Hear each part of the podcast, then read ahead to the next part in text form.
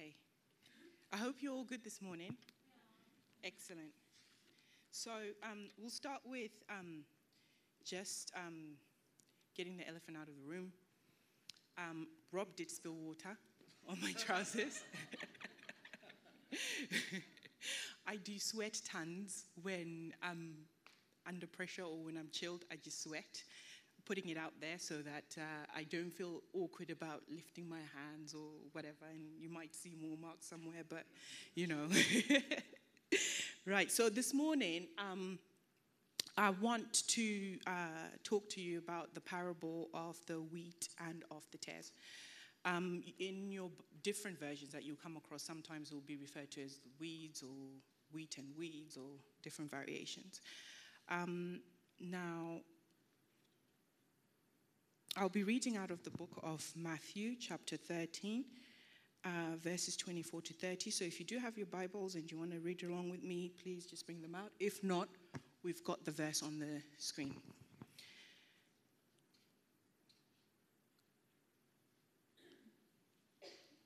Ready? Okay. Another parable he put f- before them, saying, The kingdom of heaven may be compared to a ma- man who sowed good seed in his field. But while men were sleeping, his enemy came and sowed weeds among the wheat and went away. So when the plants came up and bore grain, then the weeds appeared also. And the servant of the householder came and said to him, Sir, did you not sow good seed in your field?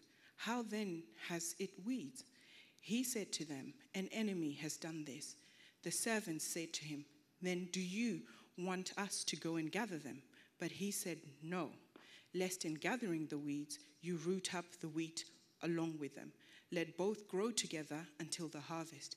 And at harvest time, I will tell the reapers, Gather the weeds first and bind them in bundles to be burned, but gather the wheat into my barn. A bit later on in verse 36 there is the weeds explained. Um, then he left the crowds and went into the house. And his disciples came to him, saying, Explain to us the parable of the weeds of the field.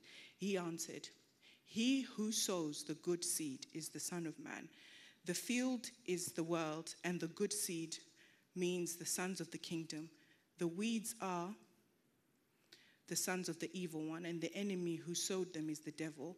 The harvest is the close of the age, and the reapers are angels. Just as the weeds are gathered and burnt with fire, so will it be at the close of age. The Son of Man will send his angels, and they will gather out his kingdom all causes, all causes of sin and all evildoers, and throw them into the furnace of fire. Their men will weep and gnash their teeth. Then the righteous will shine like the sun in the kingdom of their Father. He who has ears, let him hear. So, um, this particular parable is one of my personal favorites.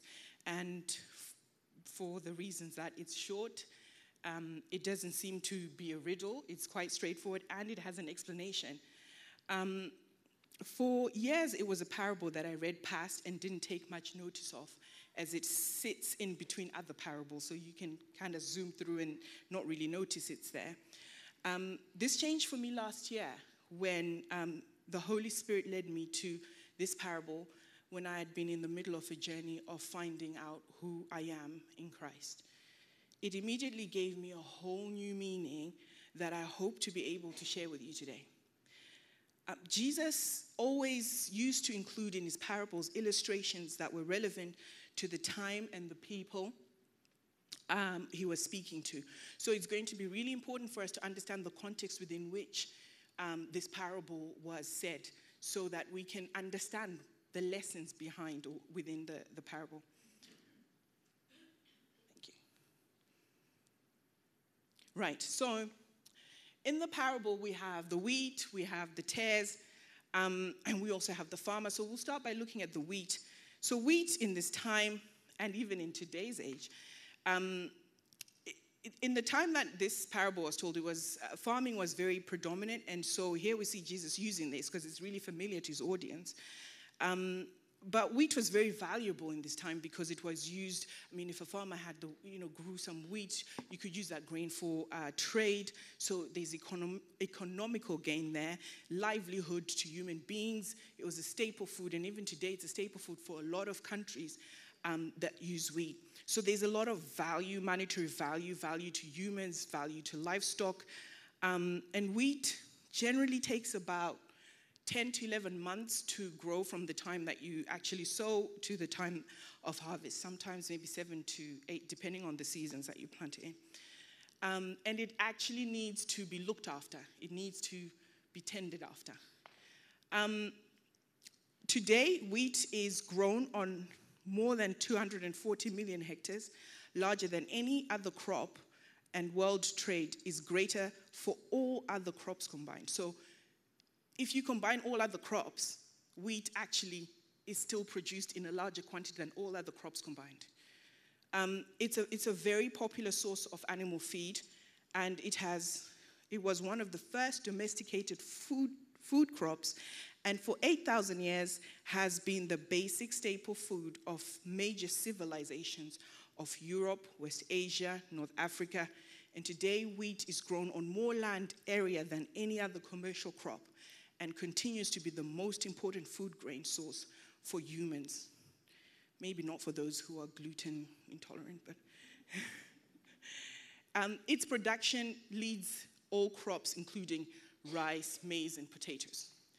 Um, weeds now, if we move over to the weeds, so tares, um, I'll, I'll, touch on what the actual tares are in the parable, but weeds in general are plants growing where they're not wanted um, and they have undesirable qualities, and they basically have uh, negative qualities that outweigh the good points.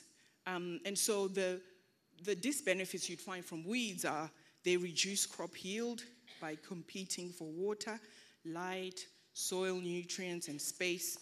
They reduce crop quality by contaminating the commodity. Um, there's interference with harvest because now when you're harvesting, you have to take the, the weeds out, and so it complicates that process. And they can host um, diseases and insects as well. Um, and some weeds actually produce toxic chemicals. So that's to give you an idea of what a weed is. And so it's basically a plant, but it's just planted where you don't want it to be, and because it's got um, negative effects. So tares, in particular, are a seed called a darnel seed. And these have historically been problematic to wheat farmers, and they're very similar to wheat. However, the grain from the darnel is poisonous if large quantities are consumed by human beings. And so farmers have to be very careful when they're actually at harvest time to separate the tares from the wheat so that they don't contaminate their wheat. So now we've understood the wheat, the tares. Next slide. Next slide. The farmer. Um, now, with the farmer, basically, farmers are involved um, in the selection of seeds, in the preparation of the soil, in the sowing of the seeds, in the crop protection uh, from livestock and from theft um, and they plan the harvest, they do the harvesting, they probably get involved in the trading as well of, of the wheat. So this is like the role of farmers. And just to, I don't know if any of you come from a farming background or maybe are from Africa, might, it might be a bit closer because my grandmother lives in the countryside, in the rural areas, and they literally survive on farming, growing crop. And when it is time to actually sow, and harvest, she cannot, we could not get her to visit. Like, she's got workers who work for her, who look after the crop, but she won't leave. You'd be like, Grandma, but you've got people. No, no, no, no, no, I can't do that. They might slack on the job. I need to be there to make sure that they do it right.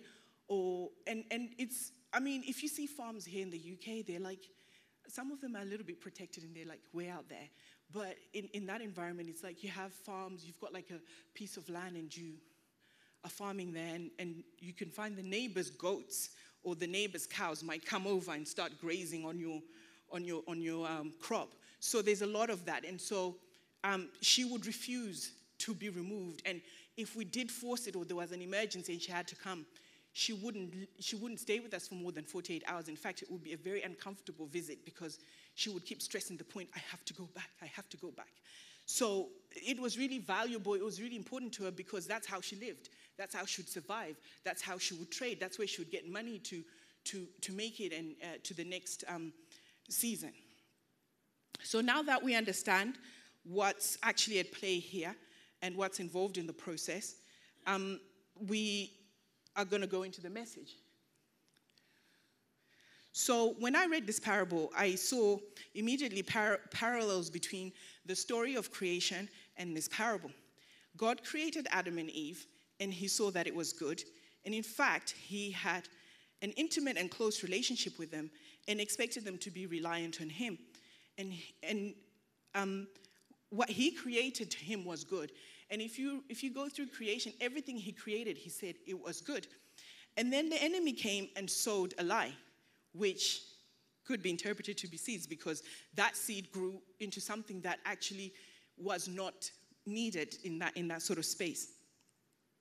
So when I also read this parable, I immediately see a story of identity.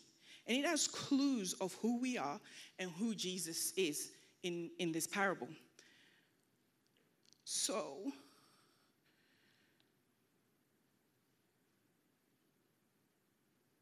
the nature of Jesus that we can see here is he never leaves us and is with us in difficult times. So, when the farmer in this situation, the farmer sowed his seed, and when the, the, the people who are keeping the farm came to tell him, the workers came to tell him, there's, there's some weeds growing.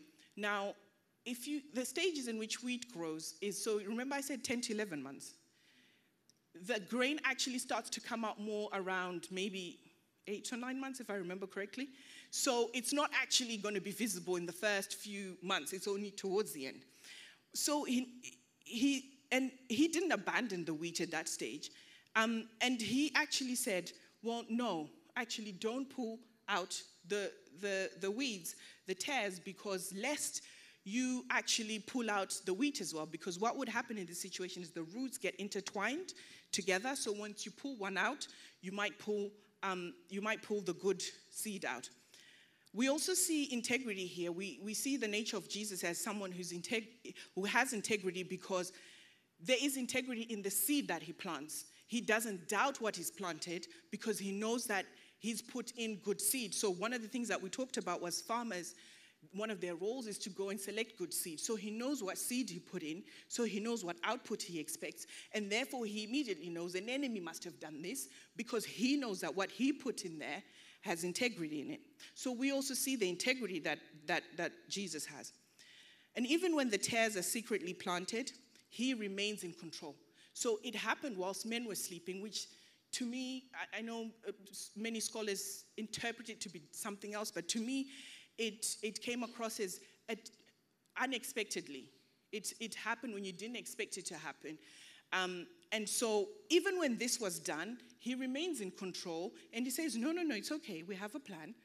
When, we, when it comes to harvest time, I will tell the harvesters to um, take the tares out first, bundle them up, and then carry on with the harvest. So, we see this about his nature. Um, the wheat and the tares grow together and coexist. So he will do he will not do anything to harm us. It may seem to the wheat that the farmer does not care, but it is really the opposite. He chooses to let the two exist as one until such time it is safe to actually carry out a harvest. He has instructed his angels to watch over us because in this in the parable we hear that he says to his workers, "Well, you watch over the um, the, the wheat." And He has a plan to remove the challenges in our lives because what we see here is He's calm and He gives a plan of this is what I'll do, and that's that. And then one point here, because He has a plan to remove things out of our lives, and His aim is to have relationship with us. It's not for us to remove things out of our own lives. Vessels, for example, they don't mold themselves. The potter molds the vessel. Weeds don't move. I mean, I can't imagine the weeds that he's talking about trying to uproot the, the you know, the, the wheat trying to uproot the weeds. that wouldn't have been something that's possible. So in this case, it's for him to do that.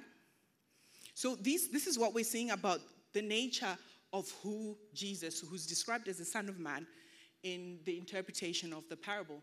Now, if we move to the next slide, who we are.